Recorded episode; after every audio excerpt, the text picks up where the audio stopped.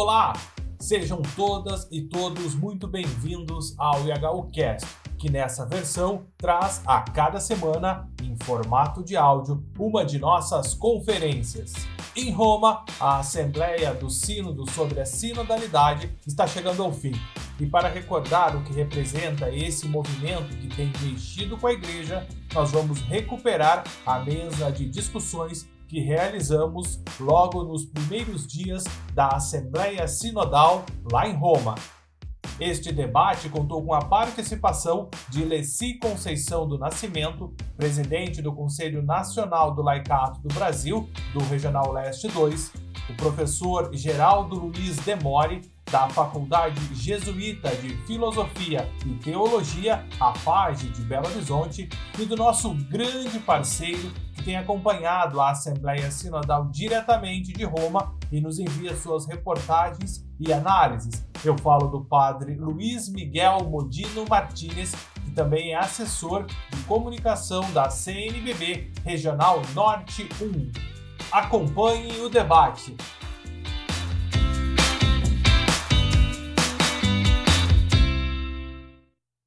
Quero agradecer ao Instituto Humanitas Unisinos, na pessoa do Sr. João Vitor, aí, pelo convite que me fizeram, e cumprimento também, mais uma vez, o professor Geraldo de Mori e o padre Luiz Miguel Moldino, que dividem esse espaço nesse momento. Uma alegria imensa poder estar aqui. É, bom, vivemos um momento histórico. O primeiro, Lucas, por favor. Vivemos um momento histórico um, um sínodo diferente desde o início em 2021. Ele parte das bases, percorre um caminho. O caminho que a gente pode dizer assim, que tem como título Por uma Igreja Sinodal, Comunhão, Participação e Missão. Ou seja, clamores de um tempo complexo. Há uma crise mundial das instituições, e a Igreja Católica, neste momento, é convidada a parar, a sentar, escutar e refletir sua caminhada. A igreja ela se coloca em movimento, mais aberta diante dos problemas que mulheres e homens experimentam no cotidiano, é isso que eu vejo. Para mim, o tema do Sínodo já estava dando o tom que seria este caminho sinodal, que sem dúvida é o caminho que Deus espera da igreja do terceiro milênio, como nós temos ouvido em várias falas. Porque é também o caminho que as pessoas esperam, é são as respostas que as pessoas esperam.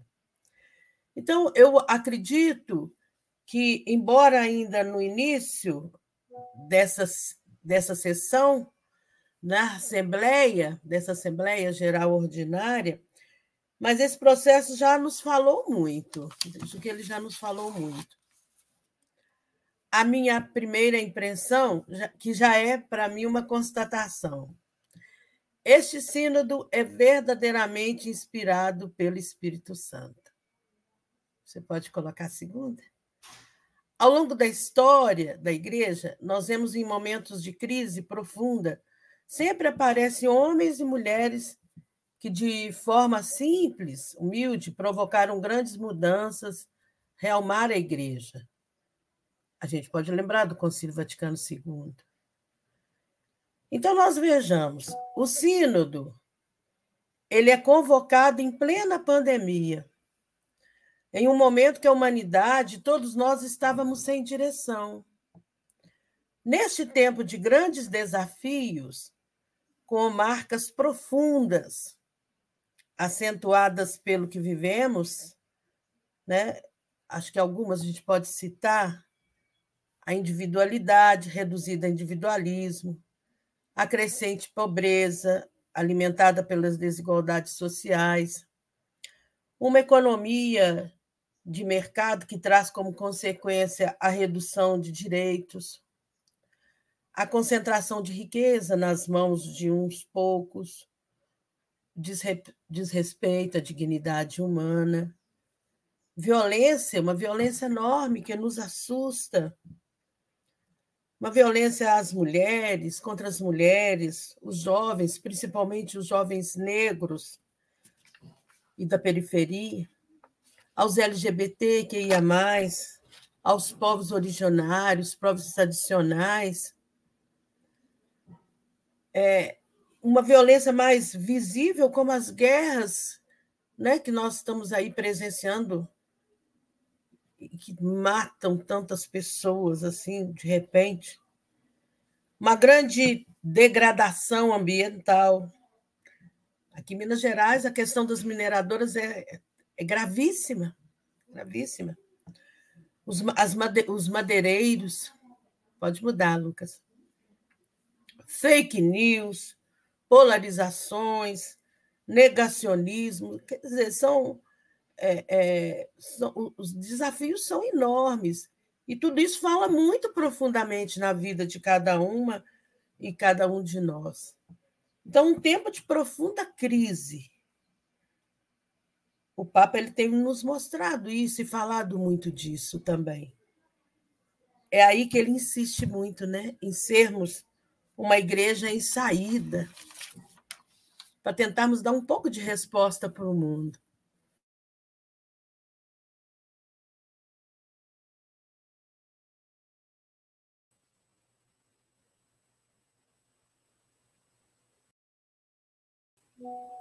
Sônia, eu acho que a gente teve um probleminha, acho que você deve ter batido aí o seu microfone. Agora sim, havia fechado. Foi só agora, foi, né?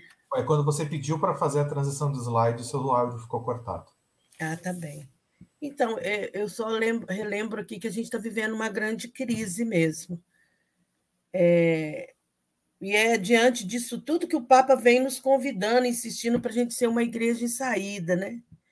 E eu lembro, começava a lembrar, então, que na fase diocesana, eu fui é, nomeada aqui para ser contato sinodal na Arquidiocese de Mariana, onde eu moro, na cidade, eu moro na cidade de Carandaí, que pertence à Arquidiocese de Mariana.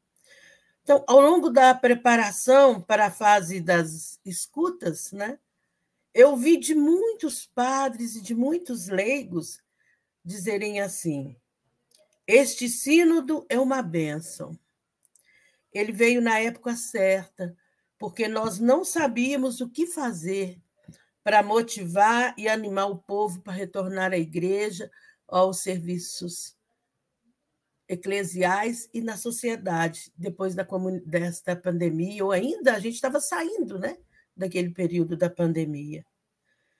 Então, eu vejo assim, coisa de Deus, né?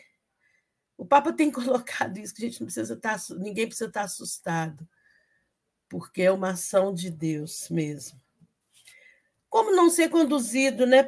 Fico questionando, como não ser conduzido pelo Espírito Santo, se ao longo de todo o processo, o percurso, todo esse percurso sinodal, nós somos chamados a ouvir o que o Espírito diz à igreja. Um sínodo é, é, é, que veio antecedido por uma é, é, uma vigília e um retiro. Isso foi fantástico, aquilo foi lindo, aquilo ali, emocionante. Aberto ao espírito. Iniciado no lançamento de uma encíclica Laudato Del, né? ou seja, cuidar da casa comum. Eu me lembro, então, das palavras de um grande amigo, né? José Raimundo, que eu falei há pouco aí com o padre, com o professor. Ele mora em Vitória, e em uma das nossas várias conversas, inclusive sobre as questões do Sínodo, ele dizia assim: a igreja é sempre barca sacudida por ventos fortes deste mundo, mas o vento maior, que é o Espírito Santo, a orienta para que atinja seu objetivo. Os ventos passam, o Espírito Santo permanece. Essa é a minha primeira é, constatação, né? que o sínodo da sinodalidade é verdadeiramente inspirado pelo Espírito Santo. É um outro ponto que eu queria, uma outra impressão que fica para mim também, é com relação à tecnologia, né? A importância da tecnologia. Pode passar.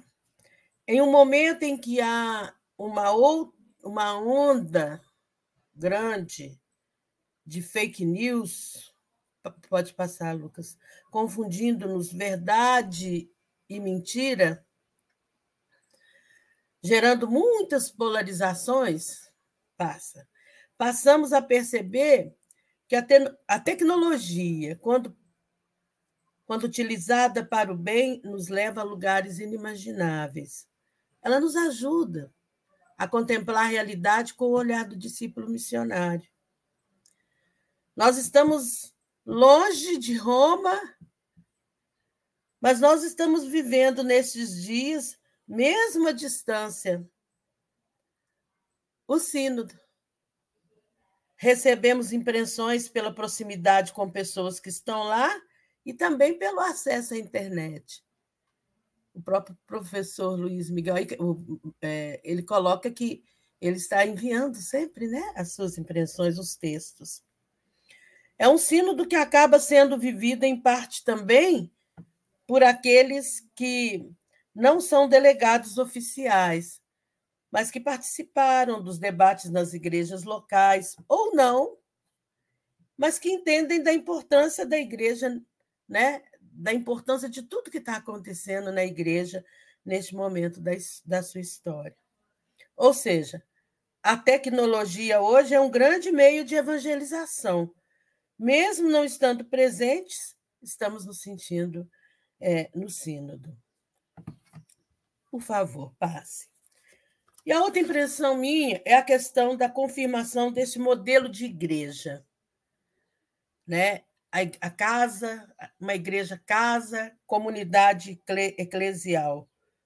Comunidade de comunidades, já bem experienciado e vivido por muitas das nossas paróquias, de acordo com o documento sem da CNBB. Os trabalhos sendo desenvolvidos, passa, Lucas, por favor. Os trabalhos sendo desenvolvidos nas mesas redondas, né? E a distribuição dessas nos lembra a importância das pequenas comunidades, é o que me vem, de compartilhar responsabilidades para a nossa missão comum. A necessidade da sinodalidade, desse caminhar juntos para enfrentar as mazelas da sociedade. Escutar a todos, isso é muito importante eu é, acho que ainda dá tempo, mas eu gostaria de ler uma fala que ficou muito forte para mim no dia 11 de outubro de 2021, com relação a escutar a todos, que eu penso que é fortíssimo aí quando eu vejo essa metodologia e essa forma que se utiliza aí na Assembleia. Que o Papa Francisco falou é, na sua homilia na Basílica de São Pedro, no dia 11 de outubro de 2021. Me permitam ler. Interroguemos-nos com sinceridade neste itinerário sinodal. Como estamos quanto à escuta? Como está o ouvido do nosso coração? Permitimos que as pessoas se expressem, caminhem na fé, mesmo se têm percursos de vidas difíceis? Contribuam para a vida da comunidade sem ser estorvadas, rejeitadas ou julgadas? Fazer sínodo é colocar-se no mesmo caminho do Verbo feito homem, é seguir as suas pegadas, escutando a sua palavra juntamente com a palavra dos outros. É descobrir, maravilhados, que o Espírito Santo sopra de modo sempre surpreendente para sugerir percursos e linguagens novos aprender a ouvir-nos uns aos outros, bispos, padres, religiosos e leigos, todos e todas, todos os batizados. É um exercício lento, talvez cansativo, evitando respostas artificiais e superficiais, respostas pronto a vestir, essas não. O Espírito pede para nos colocarmos à escuta das perguntas, preocupações, esperanças de cada igreja, de cada povo e nação, e também à escuta do mundo, dos desafios e das mudanças que o mesmo nos coloca. Não fechemos o coração, não nos blindemos nas nossas certezas, Muitas vezes as certezas fecham-nos em nós mesmos. Escutemo-nos. E eu vejo que é isso que está acontecendo, que é isso que ele está propondo, e que aí está o caminho para a gente ir além fronteiras, né? A gente assentar, a gente ouvir. É, a necessidade da sinodalidade, desse caminhar juntos, ela é muito grande. Bispos, padres, religiosos, leigos e leigas dialogando, tendo voz e vez. Assim é uma comunidade, assim se organiza uma pequena comunidade. A palavra comunidade está ligada a munos, né? Serviço, compromisso. E ela lembra é, também unidade e corresponsabilidade. A igreja comunidade é um lugar onde todos têm nome, têm a sua história, são tratados como gente, sentem-se em casa. É, tem espaço para celebrar, trabalhar, né? Foi bonito, lindo e até emocionante para nós quando a Sônia, que é uma das mulheres aqui do Brasil que está lá no sínodo, presidente, né, presidenta do CNLB nacional, ela entregou o Papa Francisco com toda a naturalidade, ali, sem nenhuma burocracia aparente, pelo menos é o que a gente pensa, percebia, alguns presentes do povo brasileiro, e ele, sorridente, recebe e envia uma bênção a todos nós. Acredito que essa é a igreja de Jesus Cristo. Um belo exemplo, né? A função é diferente, mas a missão é uma só.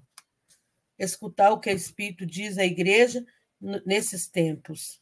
Por isso que todos e todas são importantes, desde o Papa até o leigo mais simples, né? se é que existe. Outra impressão, e aí eu já vou caminhando mais para o final, que tem ficado para mim, é que, enquanto igreja, nós precisamos ser ousados, corajosos, proféticos, entusiasmados para enfrentarmos esses desafios. Não podemos ter medos. Aliás, esta foi uma fala muito forte do primeiro pregador do, do retiro, me parece. Medo de que, assim, resumindo, né? Medo de quem acha que a igreja vai mudar tudo ou que não vai mudar nada com o sínodo. Não tem que ter medo. E ele dizia que é preciso vencer o medo, pois este não combina com a fé. Então, essa percepção de que a igreja. Pode mudar aí, por favor. Não é só questão dos padres, é também responsabilidade dos leigos. Olha que bonita essas fotos, né? Eu me sinto muito contemplada e representada pelos leigos e leigas que lá estão. É animador ver no sínodo, no sínodo, né? Rezando, escutando, partilhando e opinando duas mulheres pretas, Sônia e Cristina, estão aí na foto, né? Mulheres simples do povo, que são nossas conhecidas, que vêm do trabalho da base, do serviço aos pobres, aos que estão à margem, aos mais necessitados. Né? É, é Deus que ouve o clamor do seu povo. É assim que eu vejo.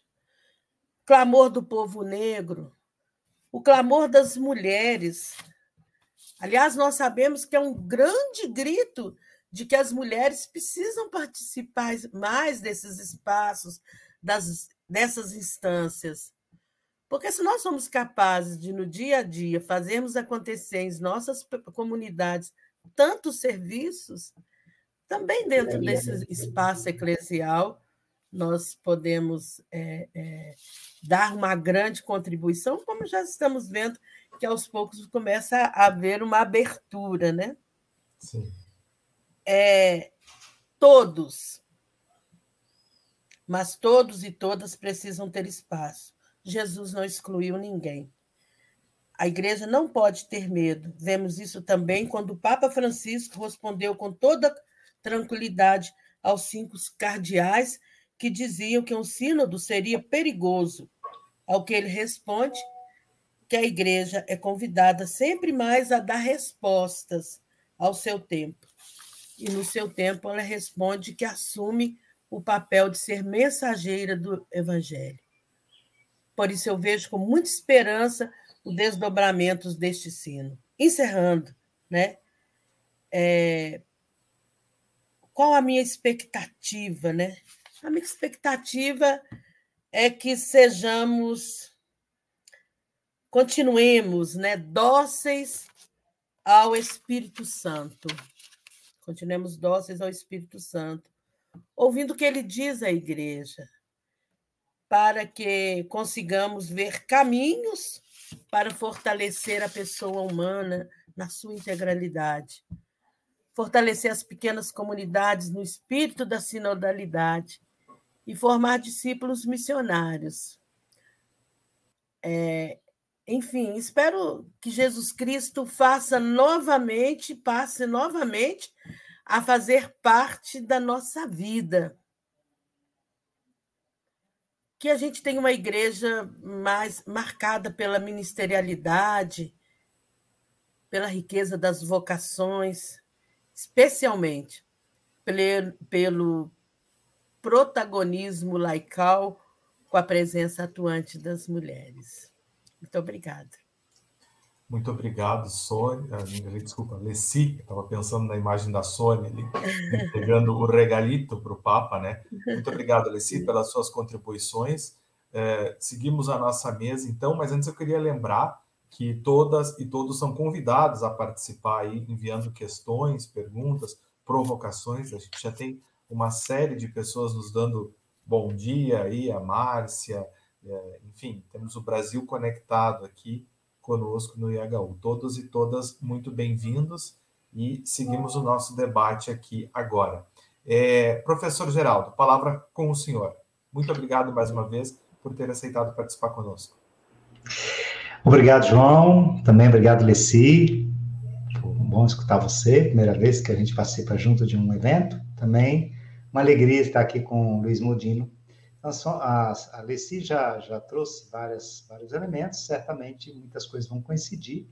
Eu me concentrei muito nesses primeiros dias, né, que, que começou o sínodo, e eu queria trazer aqui três elementos fundamentais. O primeiro são os símbolos. Queria trazer os dois primeiros símbolos que chamaram a atenção, acho que de muitas pessoas, é, logo que começou essa, essa, esse caminho né, para o símbolo. Primeiro, foi justamente é, a, a, vigília de oração que teve no dia 30 de setembro, teve a cruz de São Damião, e a cruz de São Damião a gente lembra a capelinha, a igrejinha de São Damião, onde São Francisco de Assis, ele teve aquela experiência mística na qual ele escutava que precisava restaurar, reformar a igreja.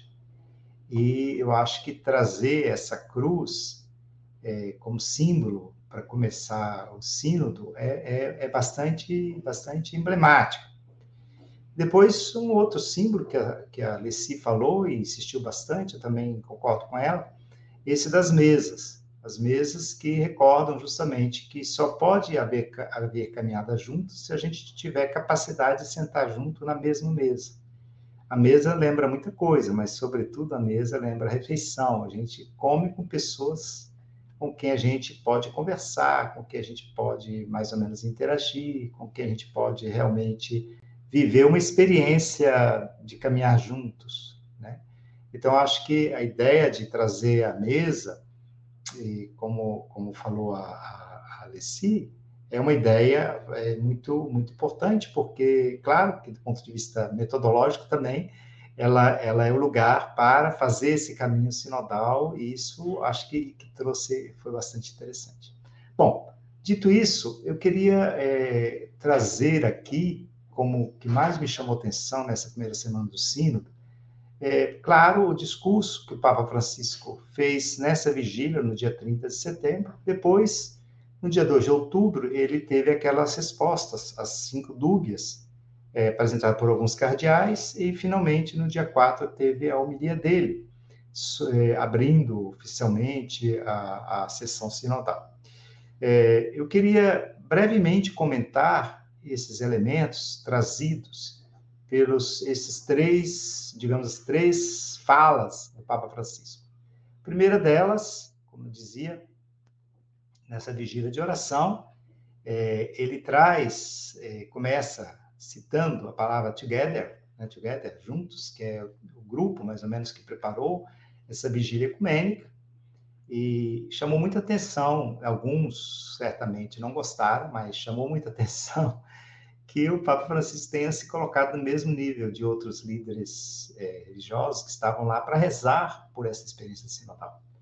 E nessa é, nesse momento de oração, que foi muito impressionante, porque houve um momento, é, to, toda a fala do Papa Francisco foi baseada no, no tema do silêncio.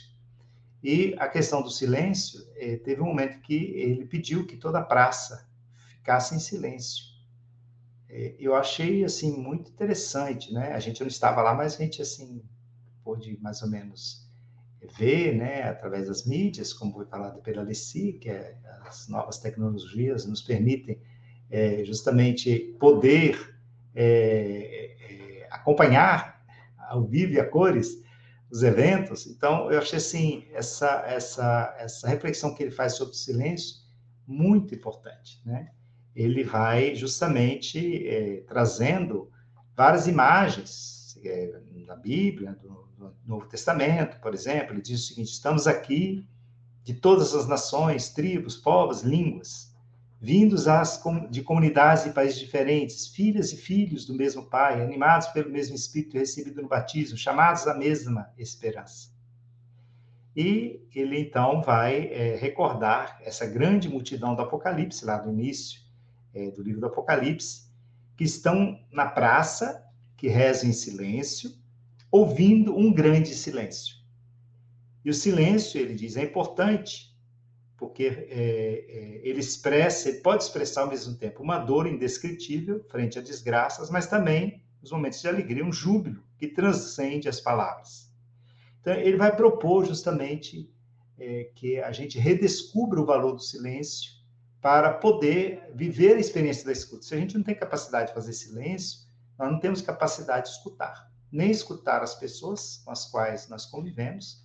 E o mundo está cheio de ruído, ele, a gente conhece muitos discursos do Papa Francisco, onde ele vai evocar os vários ruídos que o tempo todo estão, digamos assim, nos tirando a capacidade de escutar o silêncio, mas a gente também tem horror ao vazio.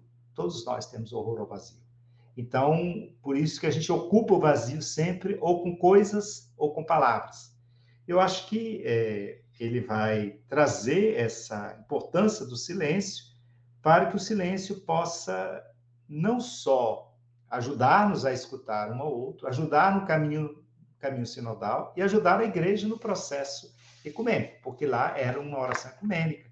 Então, ele, ele, ele, ele traz essa questão. Então, eu acho que essa, essa perspectiva, no fundo, como a Alice falou, é, trazendo lá a homilia do Papa Francisco na abertura do sino de 2021, é, naquela homilia belíssima que ele fez também, no fundo, o processo sinodal começou com esse caminho, que é o caminho da escuta. Mas para escutar, a gente tem que saber silenciar. Silenciar para estabelecer justamente essa relação de escuta mútua. Eu acho que ele trazendo essa essa memória, vamos dizer assim, quase que uma espécie de síntese, é, ele, ele recorda-nos isso. Né?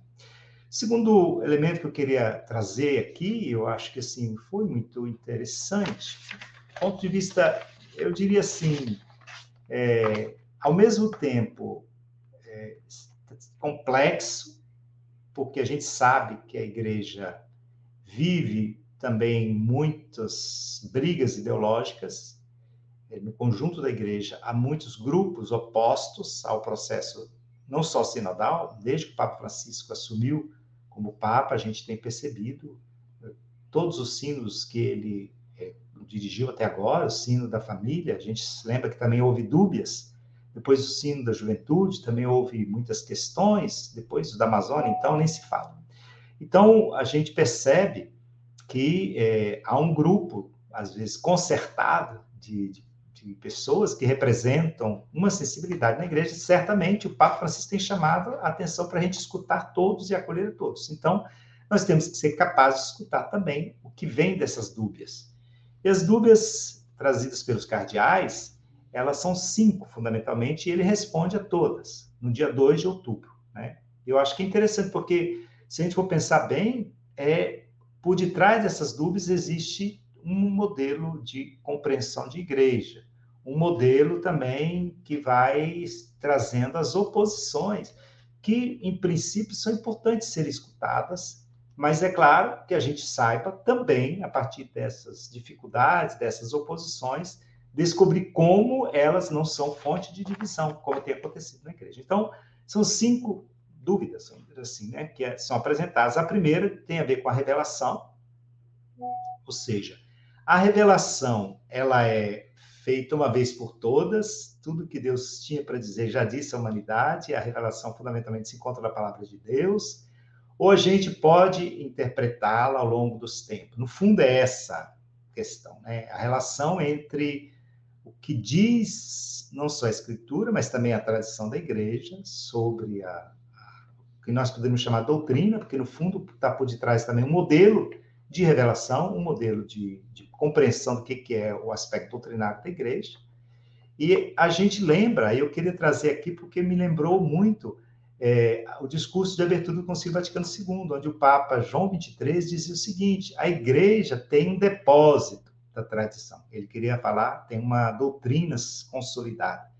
Não se trata de fazer novas doutrinas, mas de viver essas doutrinas hoje, que ele vai chamar de adornamento, ou seja, a, a, o depósito da fé, a revelação, a divina revelação, é, tudo aquilo que é necessário para a nossa salvação já foi dado, né?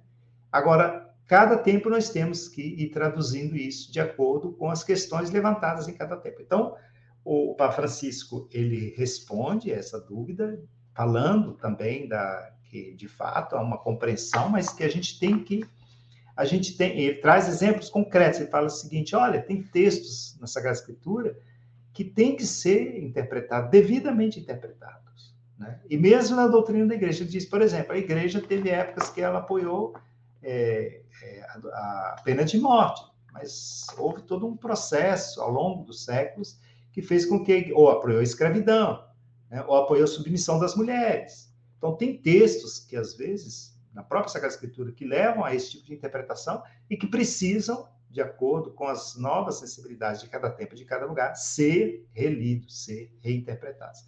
Então, toda essa questão aí que, no fundo, é, quem está contra o magistério do Papa Francisco, no fundo, está trazendo essa oposição que já existia lá no começo do Concílio Vaticano II, e que o Papa João XXIII de uma forma bastante lapidar, ele diz: a igreja precisa não tanto de novas doutrinas, de novas é, declarações dogmáticas, mas a igreja precisa de viver a, a sua, digamos assim, aquilo que ela recebeu, né? Aquele presente que ela recebeu, que é a divina revelação. A segunda dúvida vai colocar a questão da benção, a bênção das uniões homoafetivas e pergunta né, se de fato, vamos dizer assim, aquilo que o magistério da igreja fala sobre as relações homoafetivas, aí vai citar, inclusive, textos de São Paulo, a carta de São Paulo aos Romanos, o começo da carta de São Paulo aos Romanos, vai citar toda a questão da antropologia cristã, que, que Deus criou homem e mulher, e que, portanto, o casamento só pode ser entre homem e mulher, etc, etc. Então, traz essa dúvida e, e, pergunta: bom, mas parece que agora tem gente na igreja que quer abençoar uniões homossexuais, né? E, e a gente sabe que é um, uma questão bastante que apareceu na escuta sinodal, a questão das, das chamadas comunidades ou pessoas LGBTQIA+, e muitas delas católicas, que, que pedem justamente que a igreja digamos assim, olhe com carinho, não só não as exclua, mas também que olhe com carinho aquilo que elas vivem como experiência, é, experiência afetiva, às vezes de, de uniões estáveis. Então, o, os, os cardeais colocam essa pergunta para o Papa e o Papa vai dizer, olha, é, de fato, a doutrina da igreja sobre o matrimônio é imutável. É, o matrimônio é, na igreja católica existe como sacramento entre um homem e uma mulher, mas a igreja não pode perder, digamos assim, o seu senso de caridade. Então, ela tem que acompanhar as pessoas e muitas vezes a gente não pode dar uma, uma norma, ele diz, a, a Mores Letícia, que é a, a exortação pós-sinodal do sino da família, já diz isso, não pode ter uma norma para todos, mas que a, a, caridade pastoral possa ir definindo. Por isso que ele vai dizer, mesmo uma, uma igreja local, sei lá, uma conferência de bispos, as situações são tão diversas que você não pode querer universalizar. Então, é uma, é uma resposta do Papa Francisco a essa questão. A terceira questão que, que vai ser trazida é a questão sobre é, se a sinodalidade é uma dimensão constitutiva da igreja, como o Papa afirma na Episcopalis Comúnio, que é esse documento onde ele faz uma reforma sobre o sínodo, é, lá de 2018. E ele tem essa, declara essa declaração, que a, a sinodalidade é uma dimensão constitutiva da igreja. Aí os cardeais se perguntam, mas pela, pela Constituição sobre a Igreja, do Concílio Vaticano II, que é a Lumen Gentium, se fala que é, existe o sacerdócio comum dos fiéis e existe o sacerdócio, digamos assim, dos ministros ordenados, e que esse sacerdócio, vamos dizer, está ao serviço, etc., etc., e que há uma diferença ontológica entre os dois. Aí o Papa vai dizer assim: olha, tá certo, mas também, aí eles é, recordam João, João Paulo II, né? E, e também a, a, a então o Papa vai dizer, sim, tá certo, mas é, isso não deve ser servir de álibi para que nós é, coloquemos os padres, o ministro ordenado, como se eles fossem superiores ao comum dos fiéis. E, e, que a, o próprio ato dos bispos, desses cardeais, levantarem a pergunta sobre a sinodalidade já é um gesto de sinodalidade, porque eles estão, e o Papa fala também, é importante que no processo sinodal um, nenhuma linha, vamos dizer, nem mais, vamos usar a expressão que a gente se tornou um pouco clássica, nem, nem a direita, ou seja, extremamente tradicional, conservadora, nem a esquerda, ou seja, mais liberal, nenhuma das, das duas perspectivas pode querer impor a outra sua como sendo a única sinodal. A sinodalidade a gente tem que escutar a todos, que tem que tentar caminhar com todos. Então, essa resposta que ele dá, essa terceira dúvida. Quarta dúvida, sobre a questão do, da possibilidade de ordenação para as mulheres, e ele vai é, lembrar, eles, os, os, cardeais lembram que o Papa João XXIII tinha escrito um documento falando que essa, é, essa não havia uma definição dogmática, mas que havia uma espécie de declaração, vamos dizer assim, definitiva, né, que não podia as mulheres serem ordenadas. E o Papa vai dizer assim, olha, mas vocês esquecem também que o Papa João, João Paulo II falou muitas coisas sobre a igualdade de todos, sobre a forma como cada um tem que ter lugar na igreja, etc, etc. Então, é importante que nós possamos também é, refletir sobre isso. E depois, a própria igreja não definiu ainda o que, que significa uma doutrina que já tem um caráter definitivo. O que, que significa ter um caráter definitivo? Né? Precisa de aprofundar isso. Então, ele como se abre uma brecha aí para que essa questão de caráter definitivo, esse de caráter definitivo não é uma declaração dogmática. Então, como compreender, como interpretar isso? Finalmente, a última dúvida, a última dúvida é sobre a questão é, da absolvição sacramental, se necessita ou não do, do, da, do arrependimento. Eles acham que o Papa Francisco, quando fala que que tem que acolher a todos, que ele está reduzindo essa, essa, essa necessidade do, do arrependimento para é, receber o perdão dos pecados. E aí o, o, o Papa vai dizer que, é, que, o importante é que nós não façamos da igreja uma espécie de, é, digamos assim, de é, como ele sempre sempre tem falado, né? Assim, a igreja, o confessionário se torna uma espécie de de alfândega, onde você, ou então uma matemática que você tem, ele fala assim, olha, muitas vezes a gente quer entrar numa espécie de casuísmo que é, impede a igreja de viver aquilo que ela, para que ela existe, que é para ser o lugar da misericórdia, a expressão da misericórdia de Deus no mundo. Então, essas cinco dúvidas que apareceram lá, que o Papa respondeu no dia 2, eu achei muito interessante que elas fossem colocadas, respondidas, né? Tá na Congregação para a Doutrina da Fé, né? Mas essas cinco dúvidas eu achei interessante que elas aparecessem no início do processo sinodal, porque no fundo são elas que estão o tempo todo voltando é, com relação ao, ao processo todo que o Papa Francisco está propondo na igreja desde que ele foi eleito como Papa. Finalmente, terceira, a terceira coisa que me chamou muita atenção foi a homilia do Papa Francisco no dia 4, abertura oficial do sínodo, comentando aquele texto lá sobre é, as dúvidas que havia, João Batista, se Jesus, é, sobre a forma como Jesus estava, estava exercendo seu ministério, e aí o Papa vai dizer, mas que Jesus responde, é, e Jesus é, tem uma capacidade de é, ver a presença de Deus no mundo e nas pessoas. Então, ele bendiz a Deus, eu te bendigo, Pai, Senhor do céu e da terra, porque escondeste essas coisas sábias entendidas, revelaste aos pequeninos.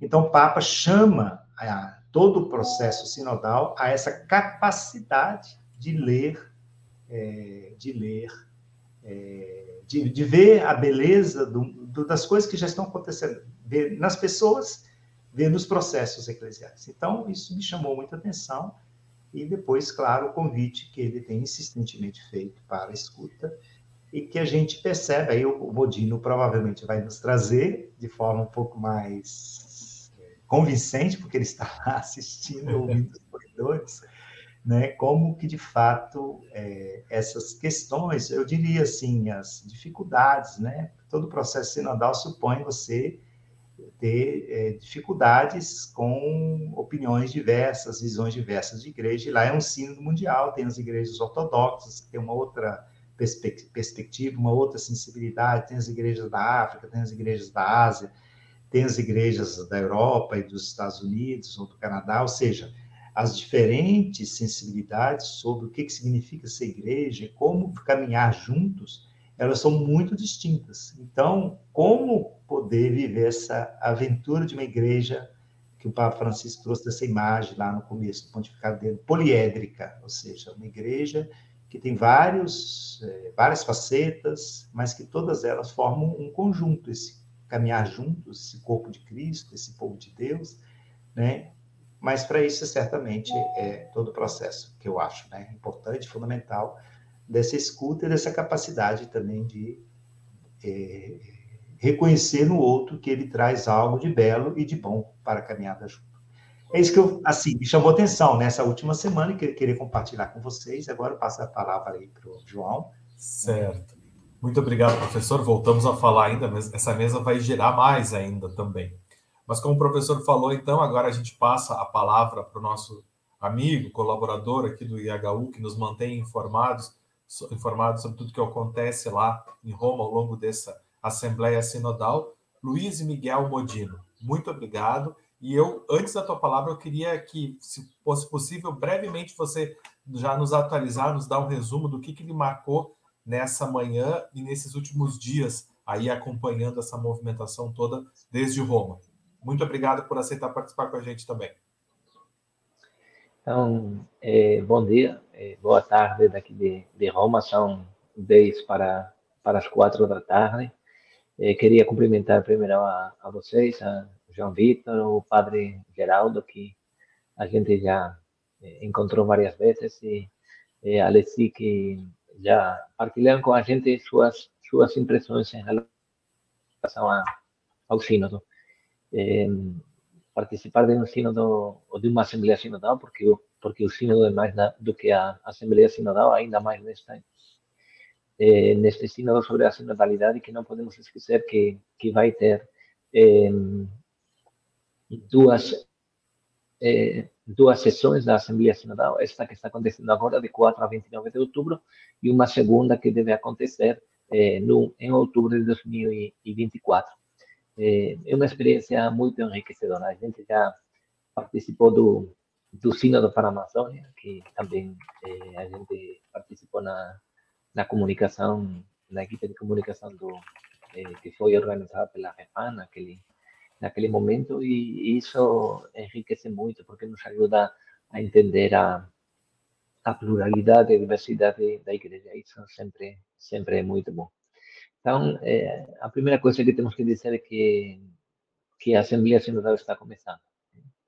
É, começou na quarta-feira, poderíamos dizer que, que com um momento, dois momentos prévios, como já foi é, mostrado, comentado aqui, que foi a, a oração é, do, do sábado, dia 30, e o retiro de três dias que, do qual participaram os, os membros eh, do, do sínodo, principalmente também os, os teólogos e os facilitadores, mas eles em menor medida.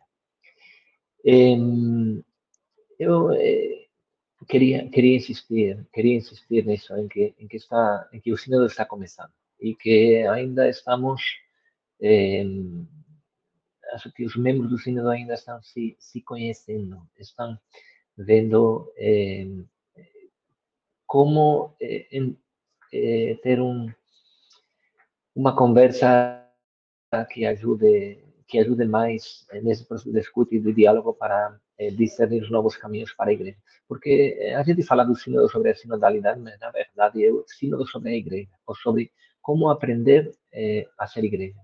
A ser igreja desde a palavra de Deus, desde a experiência das primeiras comunidades cristãs, mas também eh, a ser igreja desde a tradição da igreja, sobretudo desde aquilo que, que nos leva a refletir o Concílio Vaticano II, que um, o Papa Francisco sempre insiste em que ainda falta muito para assumir o, o Concílio Vaticano II, os ensinamentos do, do Vaticano II, e poderíamos dizer que este sínodo é querer avançar eh, nas reflexões que foram feitas 60 anos atrás, que a gente sabe que eh, durante um tempo foram colocadas num, segundo plano e que nos últimos 10 anos, com o pontificado eh, do Papa Francisco, têm sido impulsionadas e agora, depois desse tempo de caminhada, o Papa quer eh, concretizar eh, com este sínodo sobre, sobre a sinodalidade, sobre este sínodo sobre eh, que nos leva a entender que para ser igreja temos que, que caminhar juntos. A oração ecumênica foi, foi importante, e é interessante é, ver que a maioria dos participantes dessa oração ecumênica foram jovens.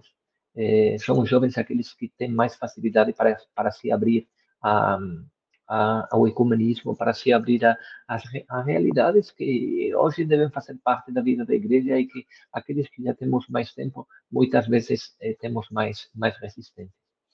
Também foi bem importante eh, os três dias de retiro. Várias pessoas comentaram para mim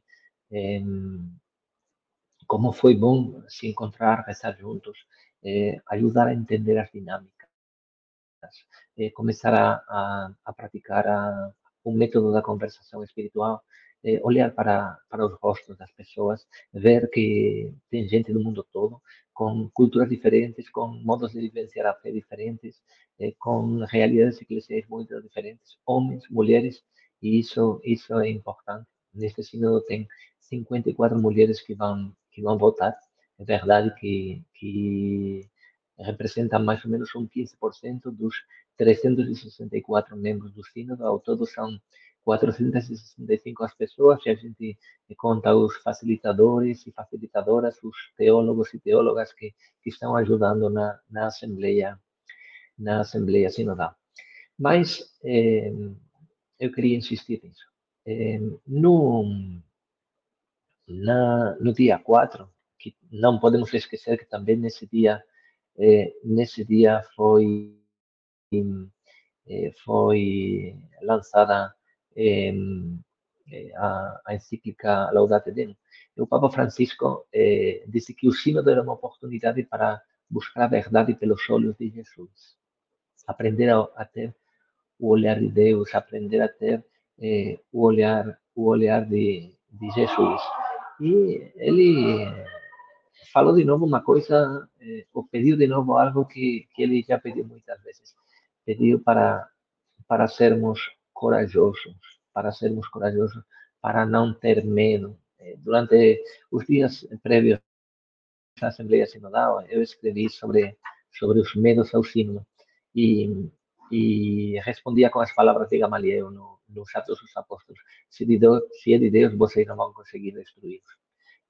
a gente tem é, intuições que, que, que, que nos levan a, a ir descubrindo aos poucos que este sínodo que, que estamos vivenciando é, é coisa de Deus. E, é, e isso, isso, isso é algo que, que, nos, que nos anima, isso é algo que, que nos ajuda a entender que, que há aquilo que faz parte da vida da Trindade eh, pode, pode ser assumido em, na vida da gente, que é ser eh, testemunhas da, da comunhão. Precisamente sobre a comunhão, eh, é o principal tema deste segundo módulo que começou hoje. O sino está dividido em módulos.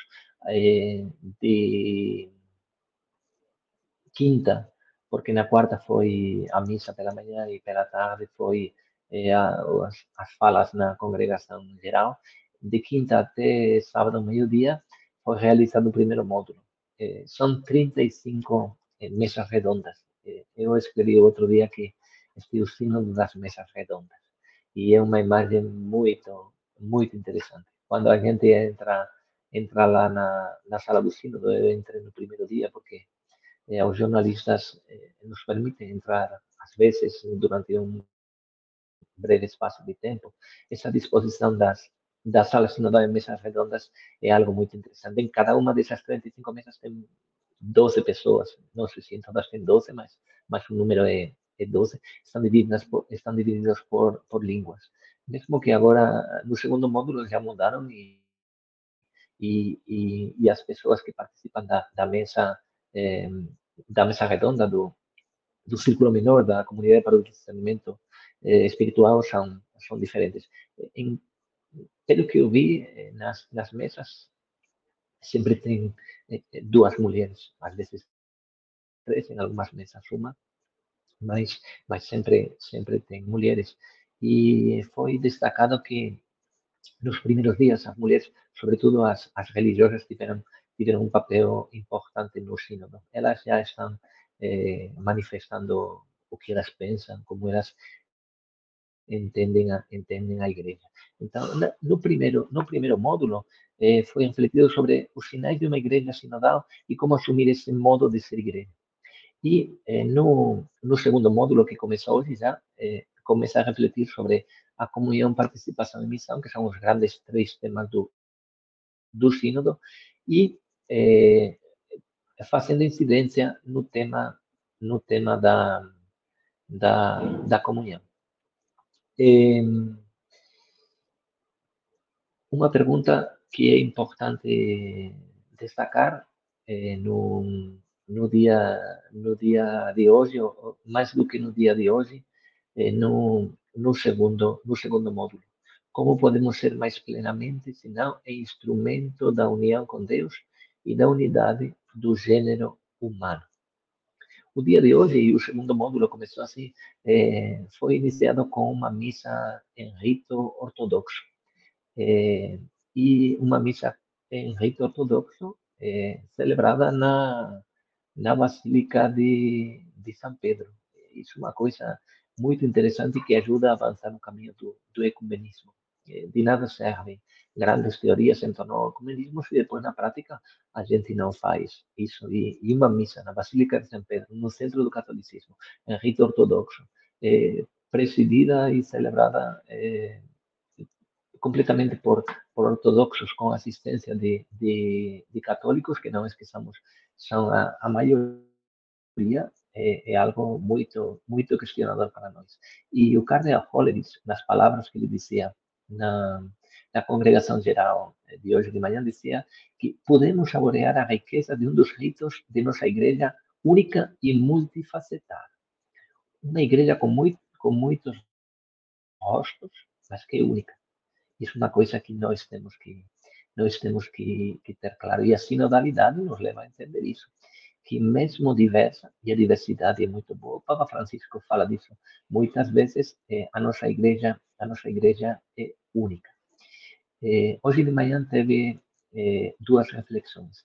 A primeira do padre Timothy Radcliffe, que, que poderíamos dizer que é um dos assessores espirituais da Assembleia Sinodal, que foi um dos que pregou o retiro de três dias, que refletiu sobre a comunhão eh, a partir do encontro de Jesus com a samaritana no poço. E depois, eh, desde a teologia, quem refletiu foi uma teóloga leiga eh, inglesa, eh, Anna Rowlands, que refletiu desde, desde o texto, desde a imagem das, das bodas do, do Cordeiro. Eles apresentaram reflexões muito interessantes. E junto com, junto com eles, teve quatro testemunhos de como se vive a de como se vive a sinodalidade. Duas mulheres e dois homens. É, uma das mulheres foi a Sônia Gomes de Oliveira, a presidenta do Conselho Nacional do Laicato do, do Brasil, que contou a experiência do processo sinodal é, no Brasil e, é, e como e colocando em destaque o envolvimento dos, dos leigos e dos leigos e das leigas eh, nesse nesse nesse processo nesse processo sinodal. Ela falou uma frase, lembrou uma frase na verdade, não uma frase dela, uma frase do eh, do documento elaborado eh, pela Comissão Nacional eh, em preparação ao sínodo, que diz: o sínodo caiu no mundo dos leigos e leigas como um oceano a ser explorado e valorizado. E por isso, a partir de agora, não deve ser um momento, mas uma prática da igreja. E isso é muito importante. A sinodalidade tem que ser uma prática constante da igreja. A sinodalidade não é teoria, a sinodalidade não é, não é falar, a sinodalidade é, é prática, prática. Uma prática que faz parte da vida das igrejas orientais, como foi testemunhado pelo eh, delegado fraterno das igrejas orientais, que falou que nas igrejas orientais, a igreja não se entende sem sínodo. Que o que dá sentido à vida da igreja é, o, é a sinodalidade, a prática sinodal.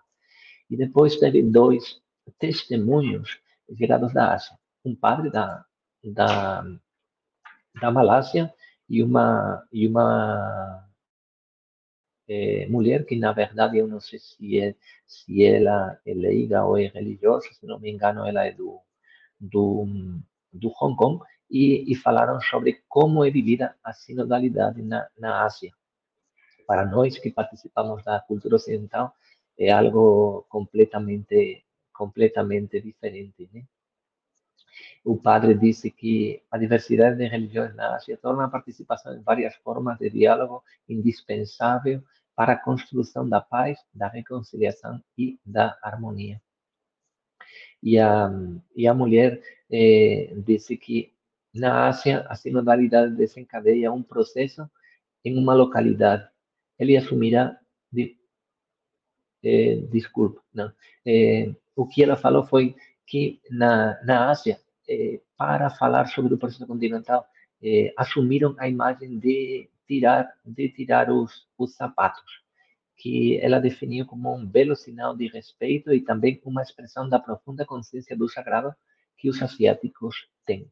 Um novo modo, um modo completamente diferente do nosso de, de viver culturalmente, religiosamente, espiritualmente, que isso enriquece. E, isso, e essa é uma coisa que quem está dentro, mesmo que eh, os, os membros do sínodo eh, foram orientados para, para não falar com os, com os jornalistas eh, sobre o que está acontecendo dentro, mas é verdade que podem fazer comentários gerais e, isso não, não vai eh, atrapalhar o, o, o, decorrer da Assembleia, da Assembleia Sinodal, essa riqueza da diversidade, eh, de gente que vem de, de lugares tão, tão diferentes, eh, gente que vem de todos os continentes, gente que, que partilha eh, a vivência da fé eh, desde culturas, desde realidades completamente diferentes. Acho que isso é muito, muito enriquecedor e uma coisa que a gente está, está vivenciando aqui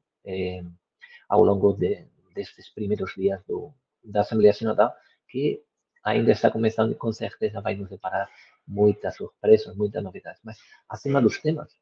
E eu poderia dizer que o grande tema até agora, ou no, o grande tema no primeiro módulo foi a formação, incidindo especialmente na formação dos seminaristas. É, acima dessas temáticas, são outros muitos os temas que aparecem, imagina, 35 círculos menores eh, que, que na primeira sessão, eles, no primeiro módulo, eles podiam eles podiam falar com mais liberdade, apareceram muitos, muitos temas, eh, mas além dos temas, ou acima dos temas está esse aprender a ser eh, uma igreja sinodal, aprender a ter uma prática sinodal. Acho que com isso é suficiente e já podemos dar passo a podemos dar passo a, a partilha e as, as perguntas daqueles que interagem com a gente. Obrigado. Muito obrigado, Modino. Muito obrigado pelo seu trabalho aí, sempre muito ágil e nos, nos mantendo sempre muito informados do que acontece. É realmente muito instigador, né, a gente pensar nesses encontros, né, continentais, geracionais, enfim, de todas as formas. Bom, a gente abre então agora nesse momento para o debate, para a discussão, e eu queria retomar uma coisa que o professor Geraldo Demore falou largamente na, na sua exposição, mas o, o, o Ariel Felipe Machado ele traz de volta aqui a questão da dúbia, né? Ele até colocou a pergunta um pouquinho antes de que o, que o professor começasse a falar. Né? Ele coloca assim: no contexto na abertura do sínodo, qual é o impacto do recebimento das uh, perguntas da, da dúbia, né, enviada pelos cardeais, né? Em que medida elas podem impactar o caminho sinodal? E aí, professor, como o senhor já fez uma explanação sobre isso, queria começar com o senhor, mas focando mais nessa segunda questão que ele coloca, né? Qual é o impacto disso no processo sinodal? Né? O senhor já colocava que isso, é, é, é, inclusive, pode e deve ser visto como parte de um processo sinodal, né? Queria só que o senhor complementasse aí, uh, esse segundo ponto que ele coloca. Bom, eu me impressionou muito nos dois sínodos, sobretudo no sínodo da família e no sínodo da Amazônia, é, como que o Papa Francisco ele acha importante que as opiniões muito divergentes possam ser colocadas. Só que muitas vezes elas são colocadas de forma assim, um pouco bombásticas. Então, por exemplo, no sino da família apareciam lá um pouco de forma bombástica. Então, no sino da Amazônia, é, todas aquelas, aquelas denúncias feitas por certos grupos de que toda a questão da Pachamama, todas aquelas questões lá que foram colocadas assim de forma um pouco, digamos assim, bombásticas, para justamente impedir que houvesse, porque a gente sabe que tem temas que são temas, é, eu diria assim, temas que tocam, ou parece tocar aquilo que poderia ser o essencial, considerado como essencial da fé, muitas vezes são temas que são trabalhados não tanto com a cabeça, não tanto com a razão, com a reflexão, mas explorando uma espécie de insegurança afetiva. E isso acontece na sociedade, isso acontece na igreja. Então, na sociedade, isso vai provocar as famosas polarizações, como a Alice falava, das fake news. É, as fake news, o que, que elas são? Elas tentam justamente é, investir em informações falsas ou falseadas, para, ou na desinformação, para que as pessoas se sintam inseguras. Então, por exemplo, muita gente às vezes vem perguntar, padre, né? Eu sou padre, ajudo na, em algumas comunidades.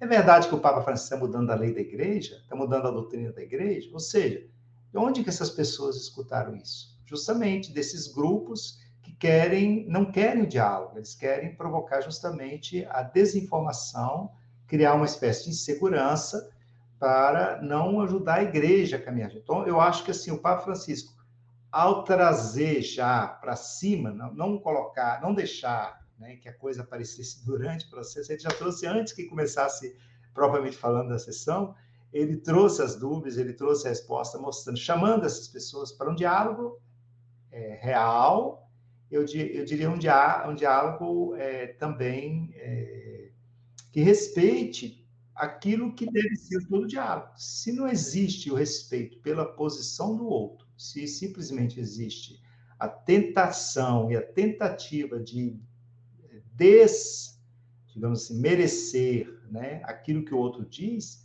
chamando aquilo de erro, chamando aquilo de heresia, como muitos grupos fazem, certamente isso não, não, não permite, não tem diálogo possível. Né? Então, eu acho que quando o Papa, o Papa é muito leal quando ele traz, porque ele, ele traz as questões tais quais elas foram postas, responde-as no mesmo nível e com muita lealdade.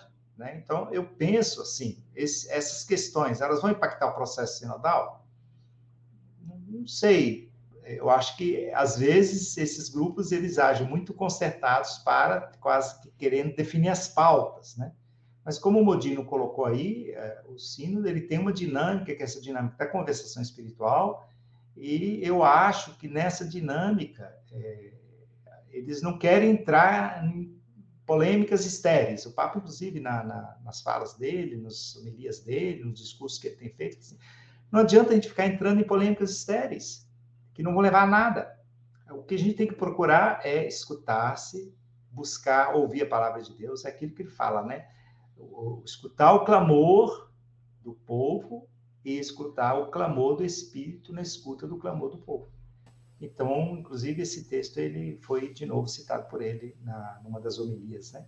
Então, era, é isso que eu penso, assim, eu acho que o, vamos ver, é, pode ser que do ponto de vista externo aí na, na, nas mídias, esses grupos comecem aí a, a, querer a querer fazer um sino do paralelo, vamos dizer assim, mas eu acho que o grupo que está lá como o Modino falou, há um esforço, me parece sincero, e é isso que eu acho que temos que, que acreditar, né? De todos e todas que estão participando do SINA, aqui, de fato, é, a experiência seja uma experiência que venha da escuta do Espírito. Perfeito. Leci, eu queria, a partir dessa pergunta aí que a Ariel coloca para nós, uh, te questionar como é que vocês ainda, uh, nós enquanto laico, eu também sou laico, mas é como é que vocês no grupo recebem e, e, percebem essas questões que são levantadas, não só a partir dos cardeais, mas também a partir dessa coisa bem do cotidiano da vida da igreja, como o professor falou, aquele questionamento né, que as pessoas trazem. Como é que vocês percebem essas dúvidas sobre é, como isso repercute, né? Como vocês percebem essas dúvidas manifestadas aí tão materialmente na carta dos cardeais e na própria resposta do Papa Francisco, né? Como é que você vê isso? Então, eu, eu vejo assim, nós estamos vivendo um momento é, que nós temos um grupo muito fundamentalista querendo mandar na igreja, vamos dizer assim, ditar um processo, não só na igreja, no mundo de um modo geral na verdade. É,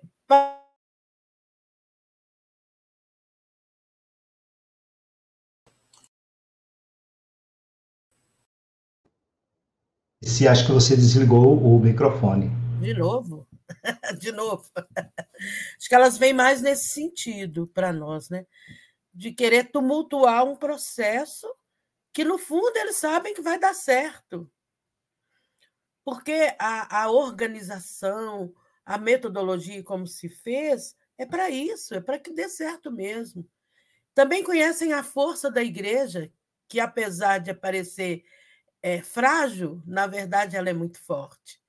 Então, é, eu particularmente é, vejo assim com muita tranquilidade essas perguntas, até porque o Papa Francisco ele está acostumado a isso. Tudo que o Papa fala é, é, cria uma polêmica enorme sobre as suas falas, né?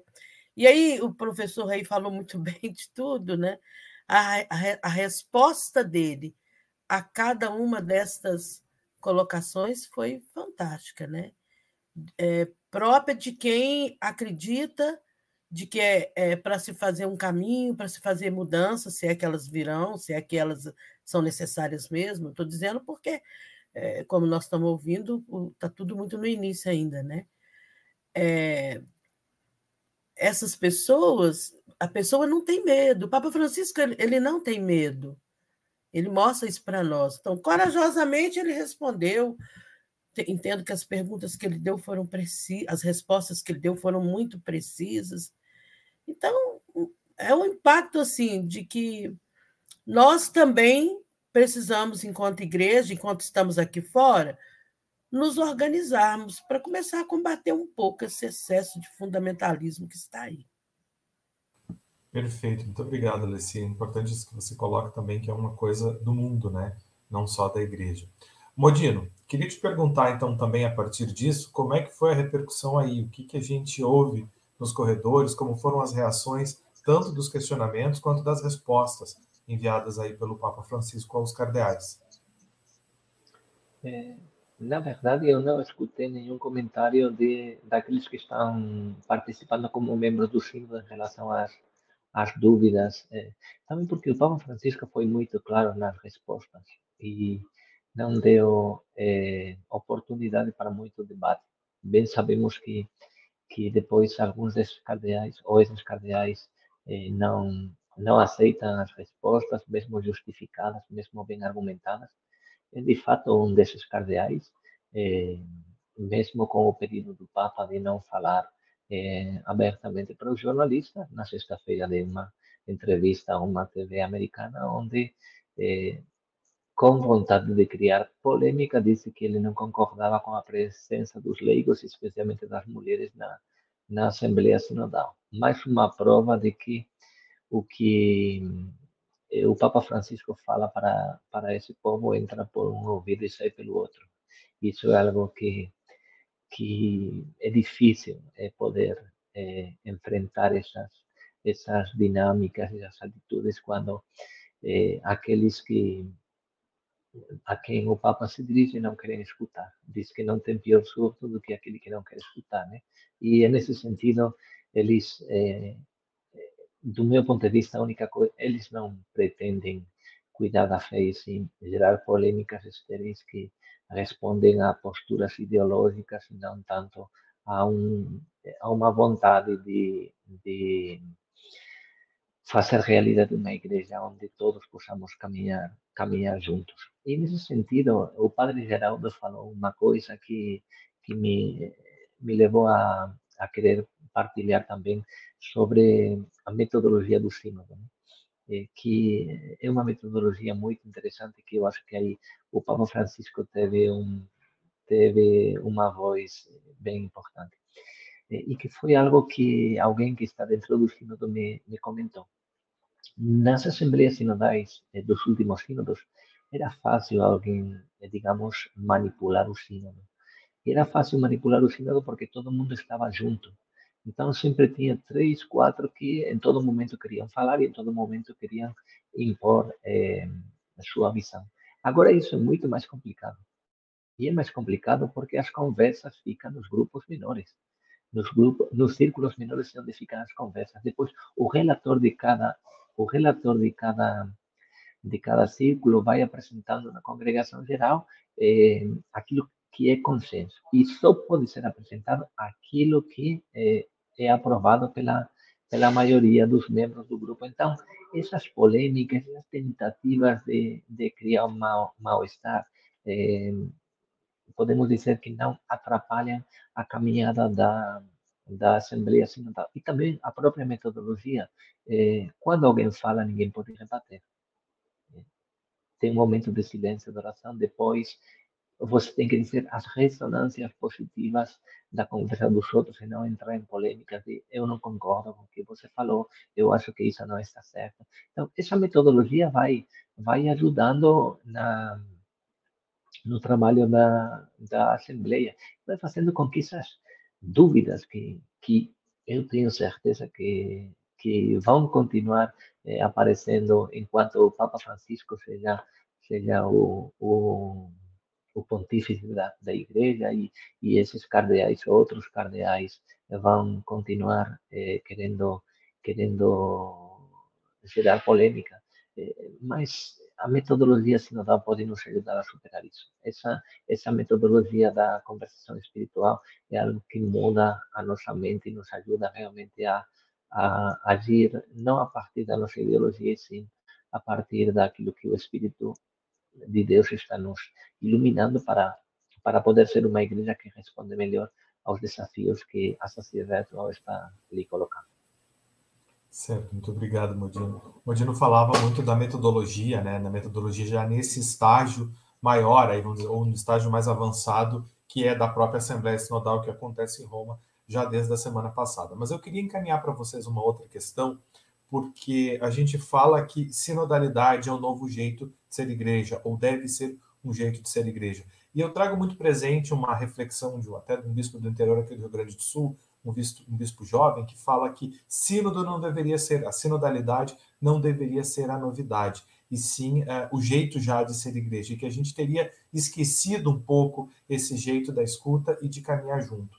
E ao longo do processo das consultas nas paróquias, nos regionais, enfim, no Brasil, no CELAM, isso era muito apontado, né? De o que vai chegar a Roma. Parece que se havia uma preocupação maior com isso, né? O que, que vai chegar e como isso vai chegar lá. Ao mesmo tempo, o Papa chamava e vem chamando a atenção para o próprio processo sinodal. E diferente do que a minha paróquia de fato conseguir levar até Roma, o processo em si de escuta entre nós aqui já seria frutificado, já seria importante. A gente já estaria relembrando esse jeito de ser igreja, segundo esse, esse bispo tinha me falado. E aí eu chego na questão para vocês, né?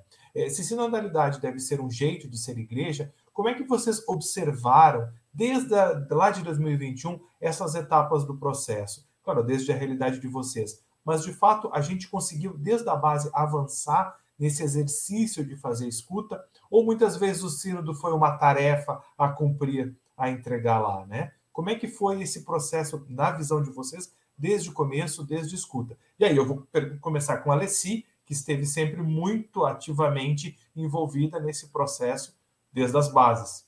Leci, teu microfone está fechado. Sim. Agora sim. Abri. Então, eu penso que sinodalidade, de verdade, é um novo jeito, né? É, deve ser sempre esse jeito de ser igreja. E, ao longo do processo, vem se constatando que nós temos. É, nós já trabalhamos bem dessa forma, mas é óbvio que isso precisa ser aprimorado.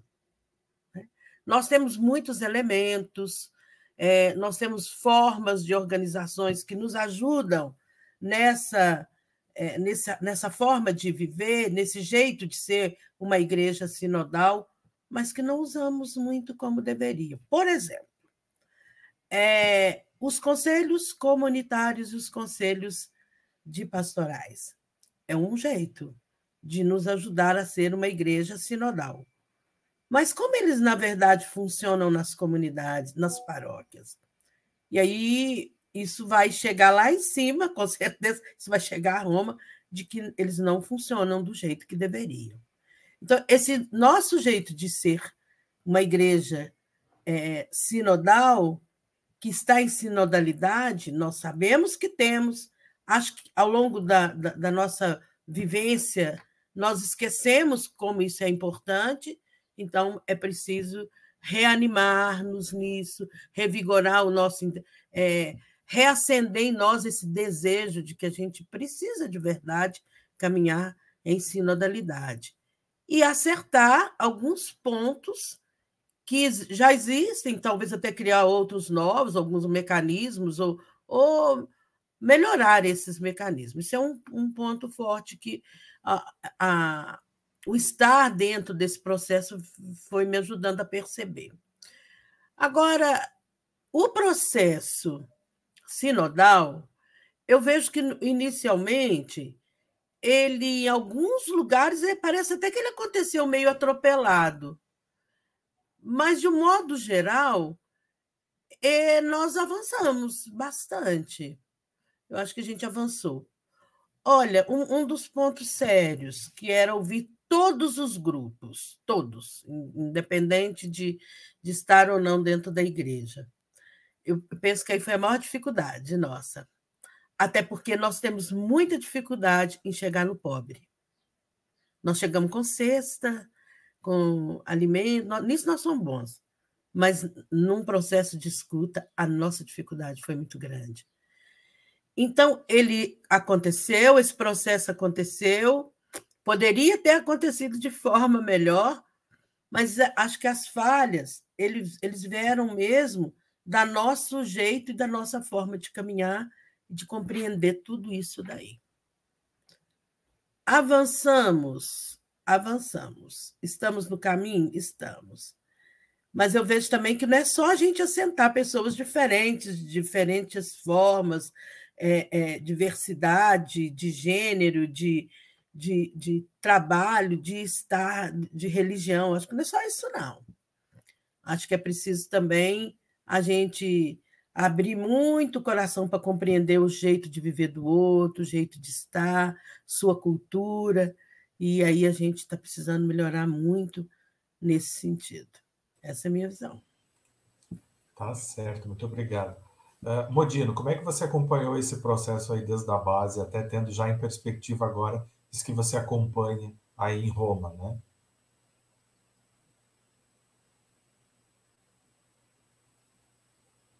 Modino, você consegue me ouvir?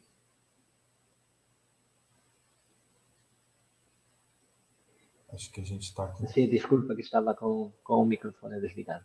Isso. É, repasso para você a pergunta aí. Como, como tem acompanhado e como acompanhou esse processo aí desde, desde 2021? O quanto avançamos, o quanto esse jeito. Algumas pessoas até colocaram aqui no, no chat, né? Não se deve dizer um jeito novo de ser igreja, é um jeito de ser igreja, porque sinodalidade não é novo, né? Como é que você acompanhou o processo desde a sua base lá? Como é que você percebe que foi esse processo de escuta? Eu diria que a sinodalidade não é nova, mas a prática da sinodalidade, se não é nova, é algo que tinha ficado é, um pouco no segundo plano, e por isso não, não seria é, dizer que estamos diante de um novo modo de, de ser igreja, ou recuperar o modo de ser igreja. Mas é, eu acompanhei o, o processo em diferentes níveis, né? Eh, na Arquidiocese de Manaus, que é onde, onde a gente trabalha, eu sou pároco de uma área missionária que está formada por 26 comunidades ribeirinhas. Eh, antes do, da convocatória do Papa Francisco, o arcebispo eh, Dom Leonardo Stein tinha convocado uma, um sínodo arquidiocesano, e isso já foi eh, um momento, um percurso interessante eh, para preparar o Sínodo. Também não podemos esquecer que na América Latina e no Caribe eh, realizada, realizada a Assembleia, a Assembleia Eclesial, que também foi uma preparação para, para o Sínodo. E, eh, nesse sentido, o Papa Francisco é alguém que, que sempre vai na frente. Eu digo, já falei várias vezes, que o Sínodo para a Amazônia foi uma preparação para para este sínodo, e sobretudo eh, nessa nova dinâmica de processo de escuta, que foi eh, aprofundado no, na, na Assembleia Eclesial da América Latina e do Caribe, onde, mesmo no meio da pandemia, foi realizado um amplo processo de escuta, onde na Assembleia eh, presencial e virtualmente participaram mais de mil pessoas e foi uma experiência que teve suas falhas, porque é uma tecnologia que ainda estava sendo eh, explorada, mas que ajudou muito a ter um, um a escutar muitas vozes de, de todos os países da América Latina e do Caribe, inclusive dos Estados Unidos, do Canadá, digamos, de toda a América participaram nessa nessa Assembleia Eclesial e isso já já ajudou muito. Depois, eh, to, todo o trabalho que foi feito nas paróquias, nas dioceses, em cada um dos países, eh, em, em preparação para, para, para o sínodo sobre a sinodalidade e para todo, todo o processo de escuta, as quatro assembleias regionais que foram feitas, organizadas pelo CELAM. O Brasil participou da Assembleia do Cone Sul, que foi realizada em, em Brasília, com participação de representantes do Uruguai, da Argentina, do Chile, do Paraguai e, e, também também do, do Brasil. Isso foi um, um passo a mais, um, digamos, um ensaio do que está sendo do que está sendo realizado aqui. E olha, eh, eu lembro da, dessa assembleia do Conesul, eu eh, tive a oportunidade de, de participar para fazer a, a, a, cobertura. Era muito interessante ver os, os círculos menores que lá não não não era em torno de uma mesa redonda que é um sinal muito significativo, mas eram eram grupos onde participavam bispos, cardeais, leigos, leigas, religiosos, religiosos, padres. E isso já era muito, muito impactante, né? É ver que um cardeal escutava a conversa de um leigo, de uma leiga, e não dizia e não podia dizer nada assim, rebater, não, isso não está certo, você não pode falar essas coisas. É, entrar nessa dinâmica, é, sobretudo para aqueles que fazemos parte da da hierarquia não é não é fácil, não é fácil. E porque tem coisas que a gente não gosta de escutar, mas que quando a gente para e pensa diz, na verdade ele está certo, ele é, mesmo que eu fique chateada com isso, ele está me ajudando a, a entrar num processo de, de conversão. Então, acho que tudo isso está está ajudando a que essa dinâmica da, da Assembleia Sinodal eh, que estamos vivenciando aqui em Roma eh, tenha uma caminhada melhor. Certo, obrigado, Modino. Professor Demore? Então, veja bem, eu passei de vários, várias, digamos assim, vários momentos na, na, na, nessa questão do sino. Primeiro, eu moro em Belo Horizonte e eu fazia parte da comissão eh, da escuta da Arquidiocese junto com um grupo. Então, a gente acompanhou todo o processo da escuta aqui na Arquidiocese. E o processo que a gente criou aqui foi muito interessante, porque além de fazer escuta nos conselhos, etc., nas comunidades, a gente fez uma consulta aberta que atingiu, pelo menos houve 3 mil respostas, 3.009 respostas para o público em geral, aberto em questionário online. Acho que foi uma das únicas dioceses do Brasil que fizeram essa experiência. Isso que a Alice Tivemos uma instabilidade aí no, no, no sinal do professor Demore. Só aguardar um momentinho para ver se ele volta. Professor, escuta? Sim. Sim, a gente trancou ali um pouquinho quando o senhor falava que teve essa experiência da consulta aberta, que a experiência Isso. de vocês foi uma das poucas, né, na, no Brasil. É, acho que está com uma estabilidade no momento ali, senão acabou trancando de novo. O senhor nos ouve, professor? Eu escuto, mas o problema você acha que é aqui ou é aí? Eu acho que foi uma oscilação do sinal, mas vamos seguir, acho que a gente consegue seguir. Tá ok, é. Então, é, de, além dessa escuta, é, digamos, é, dos conselhos e do questionário aberto, nós fizemos um esforço de que houvesse algumas pessoas que trabalham, por exemplo, com, com as populações mais vulneráveis, por exemplo, morador de rua, né? É pastoral da mulher marginalizada aqui de, aqui de vocês. Então, houve também algumas pessoas que foram fazer essa escuta lá. Então, foi muito interessante nesse sentido. Né? O trabalho de escuta aqui em Belo Horizonte foi muito interessante. Seguida, depois da, da, da síntese, nós tivemos uma reunião com eram os padres da, da arquidiocese, onde foram apresentadas as principais demandas, as principais questões que foram levadas para síntese, e a partir daí foram retiradas três questões que serão trabalhadas em 2023, já estamos trabalhando na primeira, que é a questão da comunidade, 2024, que vai ser a questão da juventude, 2025, que vai ser a questão dos ministérios. Então, quer dizer, processo sinodal, de uma certa maneira, com todos os limites, né, isso que a Alice falou, é, aqui teve pelo menos esse desdobramento, que eu achei interessante, né? Agora, esse ano, por exemplo, né, todas as, as comunidades receberam material para refletir sobre até que ponto a vida da comunidade, os conselhos, vivem de forma sinodal, há uma escuta, uma busca comum, etc. Agora, é, também participei, o Modino falou aí do, da, da, do Cone Sul, eu participei do, da, do, da etapa regional do, bolivariana, achei muito, fiquei muito impactado com a experiência, sobretudo essa experiência da conversação espiritual, e como que as pessoas, né, tinha mulheres, jovens, bispos, cardeais, sentado no mesmo grupo e a gente vivia uma, uma experiência de escuta muito realmente fraterna. Não havia ninguém falar, ninguém orava para o bispo e achava que ele era maior do que, o, do que você só porque ele era bispo ou porque ele era cardeal, né? Foi muito, realmente uma experiência muito, muito profunda, muito bonita, espiritual e também acho que a gente avançou, trouxe as questões, todas as questões principais foram discutidas depois participei também da, da, elaboração da etapa, da síntese da etapa continental, era um grupo menor, mas fizemos o mesmo caminho, o caminho de, de diálogo, é, conversação espiritual, e lá éramos 16 pessoas, e houve, assim, foi muito impressionante como que a gente conseguiu chegar àquela, àquela síntese, né?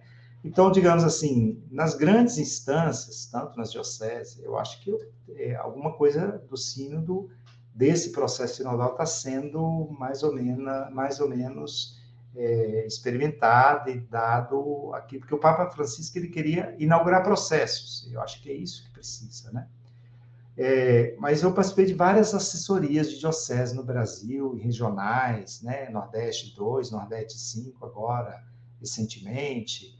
Estou acompanhando um sino do diocesano lá no Maranhão, Imperatriz, com uma experiência muito impressionante de escuta, de muito interessante. Então, tem muita coisa acontecendo no Brasil, né, relacionada a esse caminho sinodal. Agora, mudar a cultura eclesiástica é muito difícil. Acho, acho que há uma aquela coisa lá da pastoral da manutenção, mas eu diria a cultura eclesiástica, muitas vezes clerical, que entrou no Brasil nos últimos anos de forma muito forte, né? É muito difícil.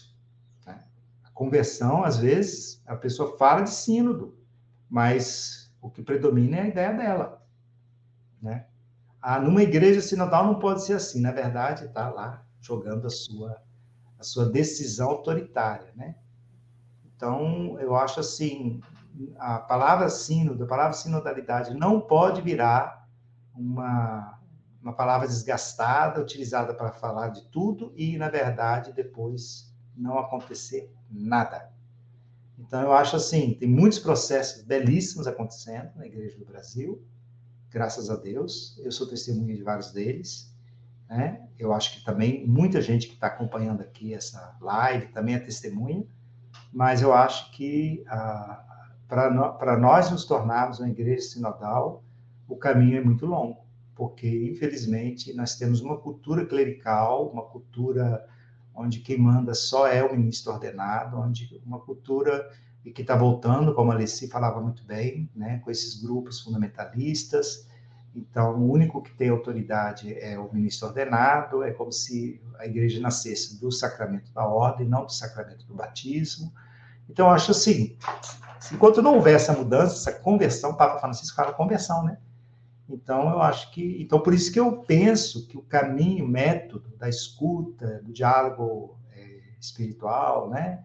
do discernimento, eu acho que é o grande legado. Se a gente, pelo menos, aprender um pouquinho disso e conseguir praticar, eu acho que já vamos avançar um pouquinho mais, porque temos experiências belíssimas. As comunidades eclesiais de base no Brasil são a maior experiência de sinodalidade que nós já tivemos aqui no Brasil depois do Concílio Vaticano II, né?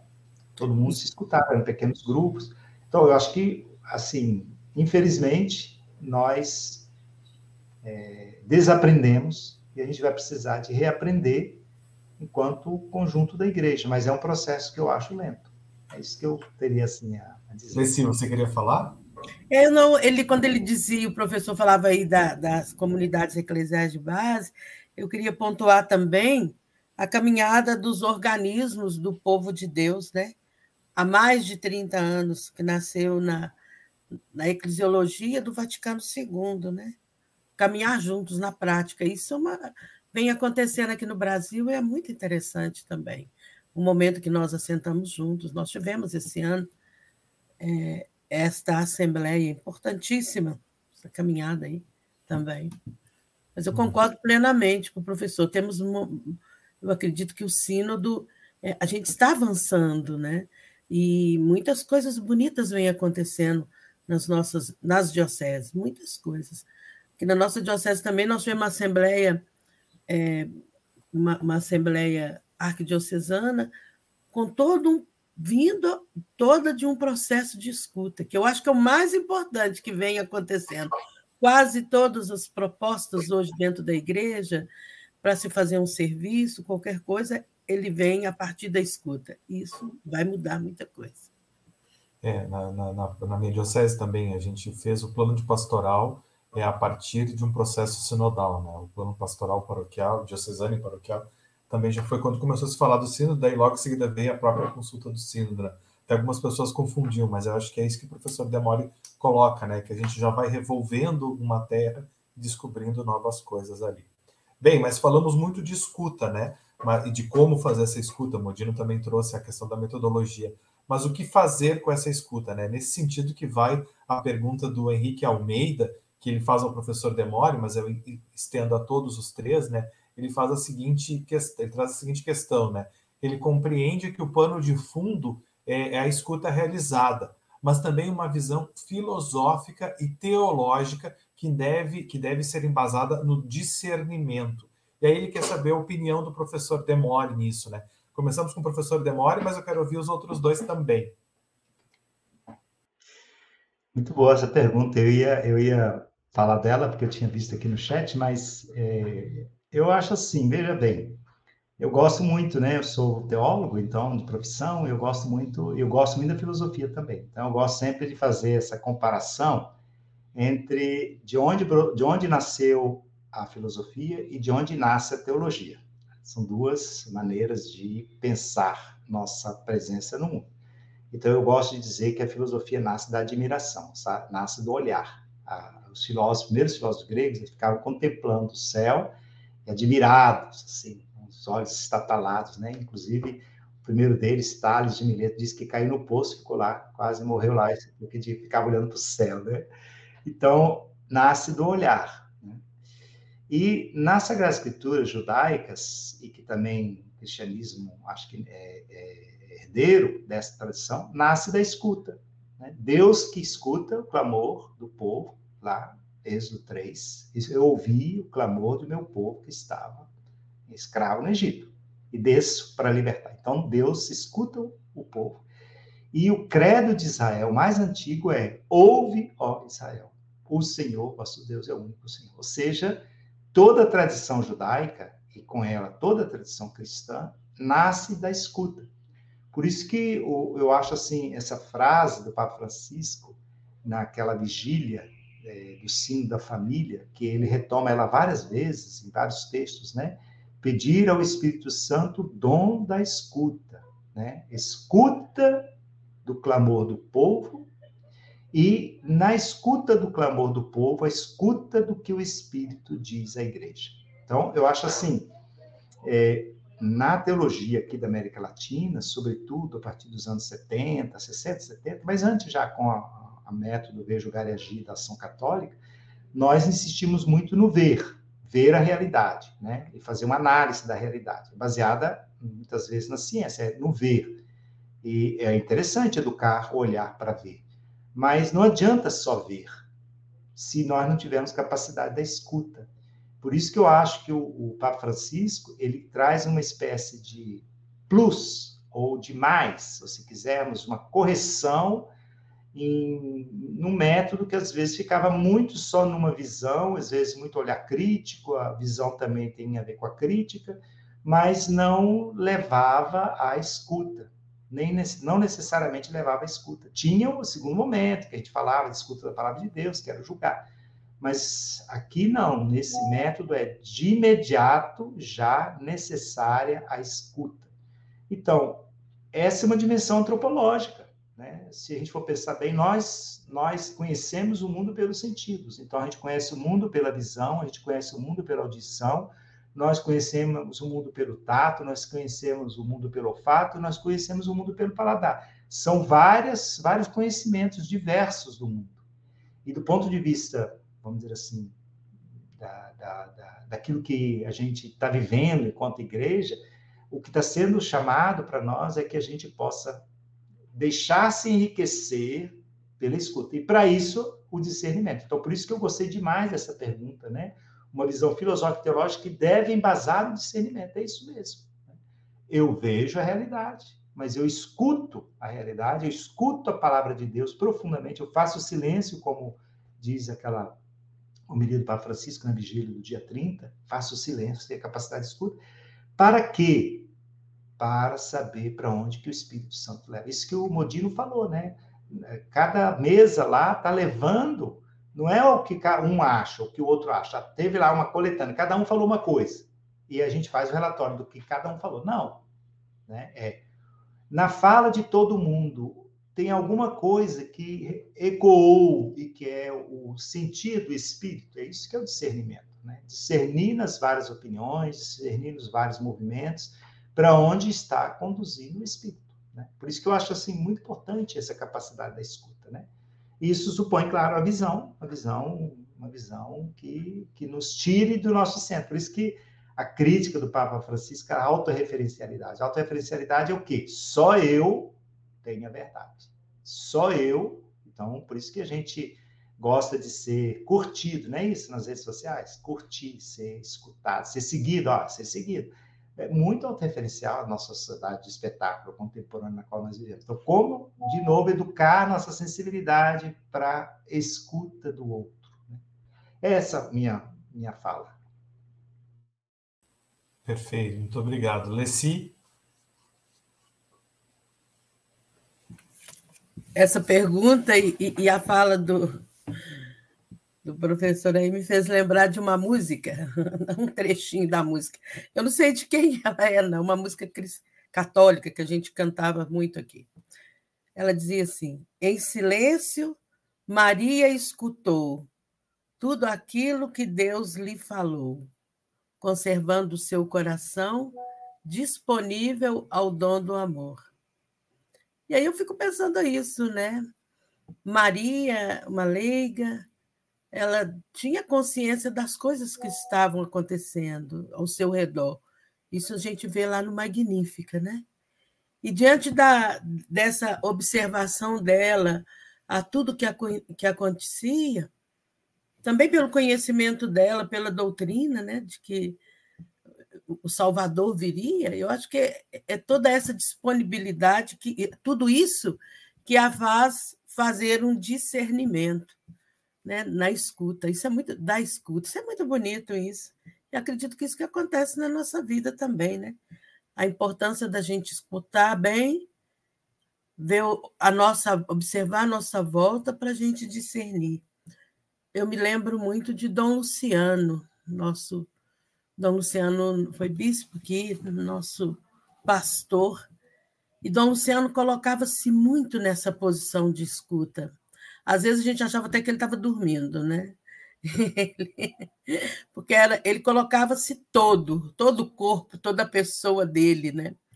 E ele falava uma coisa muito bonita, que às vezes é, né, é importante você até abaixar a cabeça para você não ter olhar para nada, para a pessoa perceber o quão importante ela é pelo que ela está falando. E ele estando nessa postura, ele ia falar não por ele, mas o que o Espírito o inspirasse. Isso é maravilhoso, né? Então, é, eu vejo que a escuta bem feita é ela que ajuda o nosso discernimento mesmo. Perfeito. Como é que você reage, Modino? essa provocação do discernimento.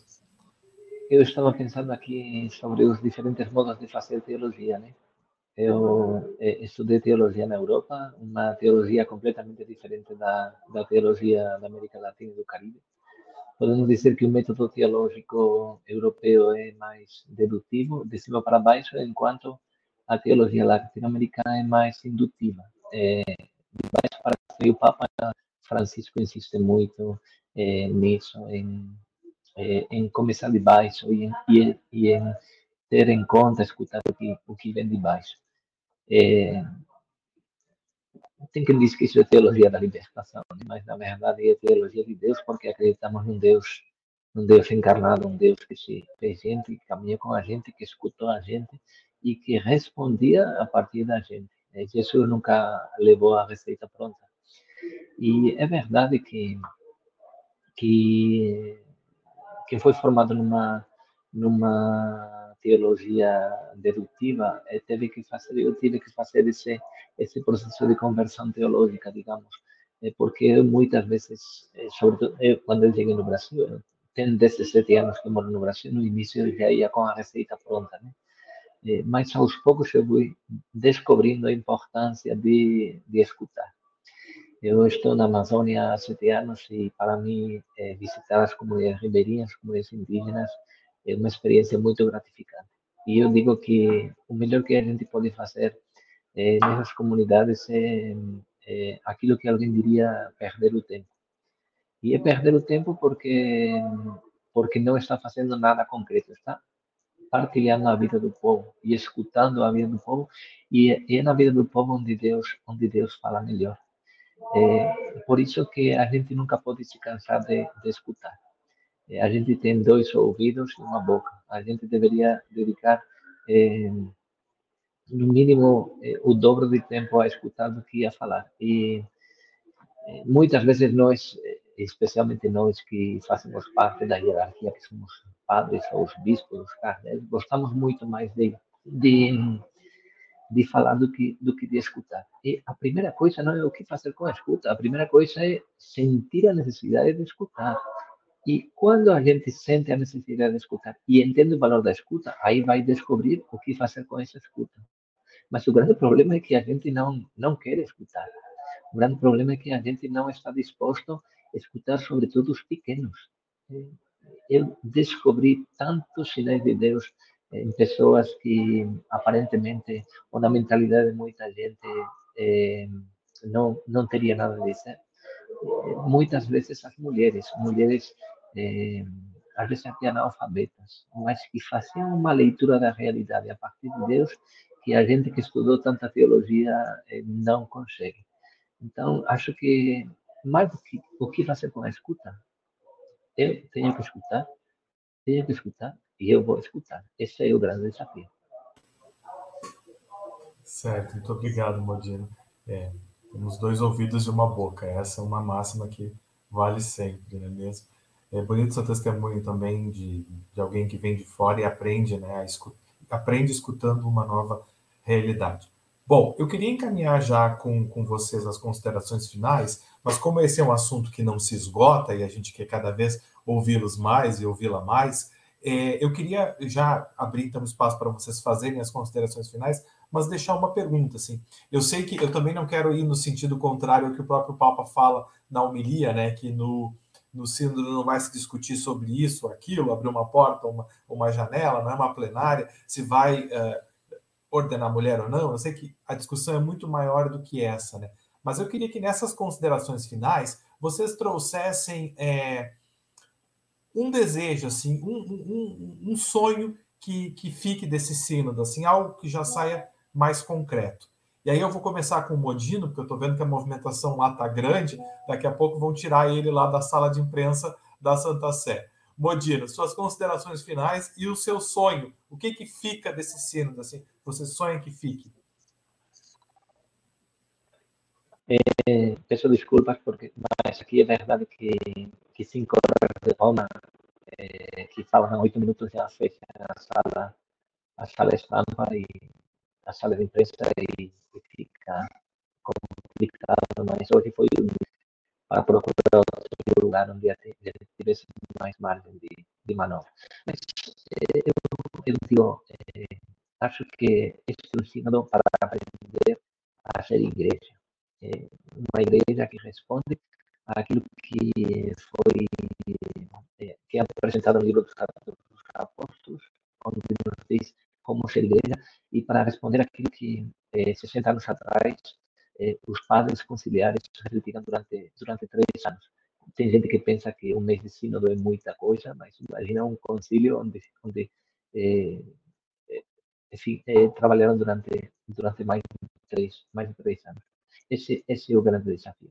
E, além da Assembleia Sinodal, outros resultados da, da Assembleia Sinodal, para mim, se a gente consegue, em nossas paróquias, em nossas comunidades, em nossas dioceses, nas conferências episcopais, a, ser uma igreja que assume a sinodalidade na prática, que não tem medo de escutar, que não tem medo de dialogar com quem pensa diferente, com quem é diverso, e que entende que os caminhos eh, nos levam mais longe. Na medida em que discernimos juntos, eh, para mim já seria eh,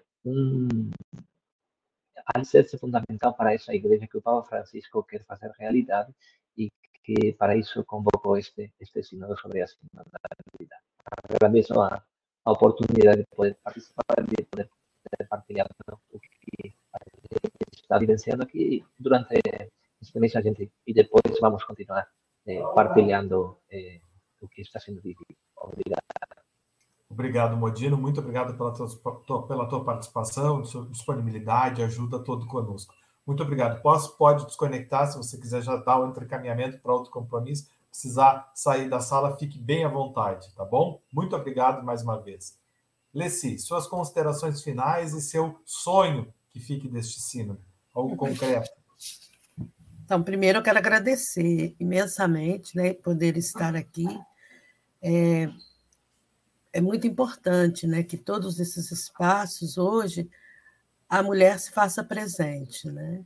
Que ela tenha direito de fala, porque é, é bom ouvir o que nós, mulheres, pensamos, né? É, é, penso que às vezes falta isso da igreja.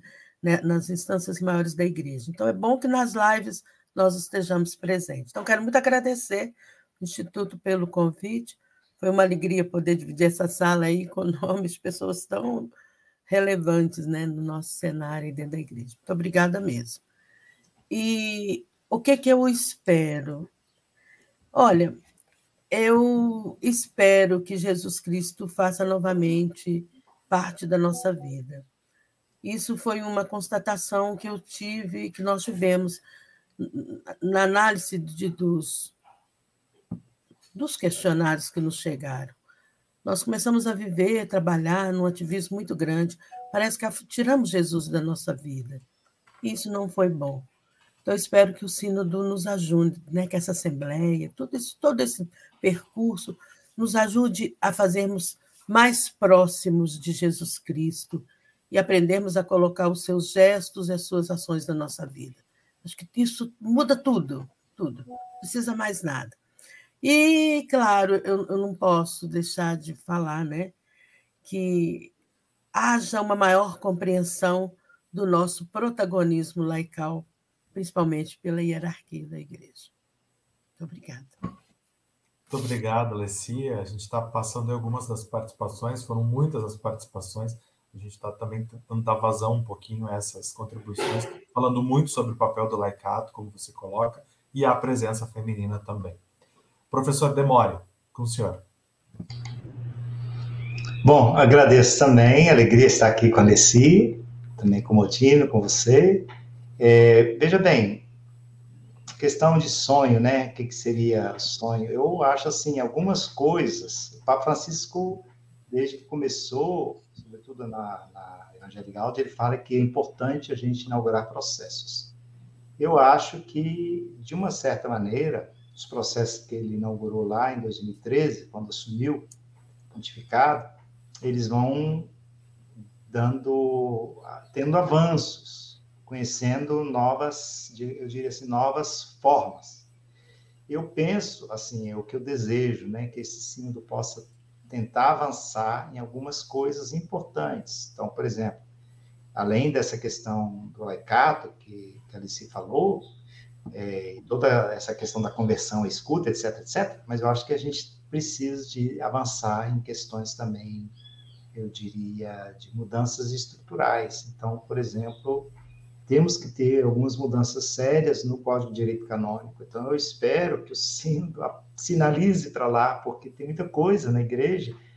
Como a igreja tem uma estrutura institucional muito forte, uma herança forte né, da tradição romana do, do direito, então, se não houver mudanças, realmente, né, vão ser belas iniciativas, mas que depois não vão ter então, essa é uma primeira. A segunda coisa, isso que o Modino falou, da questão da formação das novas gerações.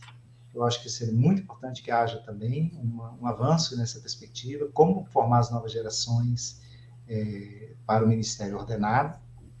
Depois, eu espero que a gente abra portas para a questão da mulher, né? Isso que a Alice falou, acho muito importante, né? Se a gente pensar, é, pensar não só escuta, mas também as mulheres como participando em instâncias de decisão, mas não só porque um bispo ou papa achou bom colocar lá uma mulher. Não, isso fazer parte da estrutura eclesiástica. Né? Por isso que eu estou dizendo que eu acho que são importantes algumas sinalizar, né? E quem sabe que esse processo aberto ele possa ajudar a igreja também a avançar na tradução do seu grande e rico tesouro espiritual, como dizia o Papa João XXIII, que eu falei no começo. Ou seja, tem muitos elementos da doutrina que precisam também conhecer novos passos de aprofundamento, para que a doutrina ela mesma possa oferecer o melhor que a igreja e a tradição cristã tem para cada época e cada lugar. Eu acho que muitas coisas a gente está amarrado em certas estruturas do passado, como de compreender certas coisas dos sacramentos, etc., que impede a igreja de avançar. Mas esse é um processo lento. A igreja é uma instituição muito grande, então a gente tem que ter muita paciência também, né? que, que é, os caminhos vão e voltam, mas eu acho que se se oferecer, né, se pelo menos esse símbolo abrir instâncias que possam depois assegurar a continuidade, eu acho que ele terá cumprido a sua função.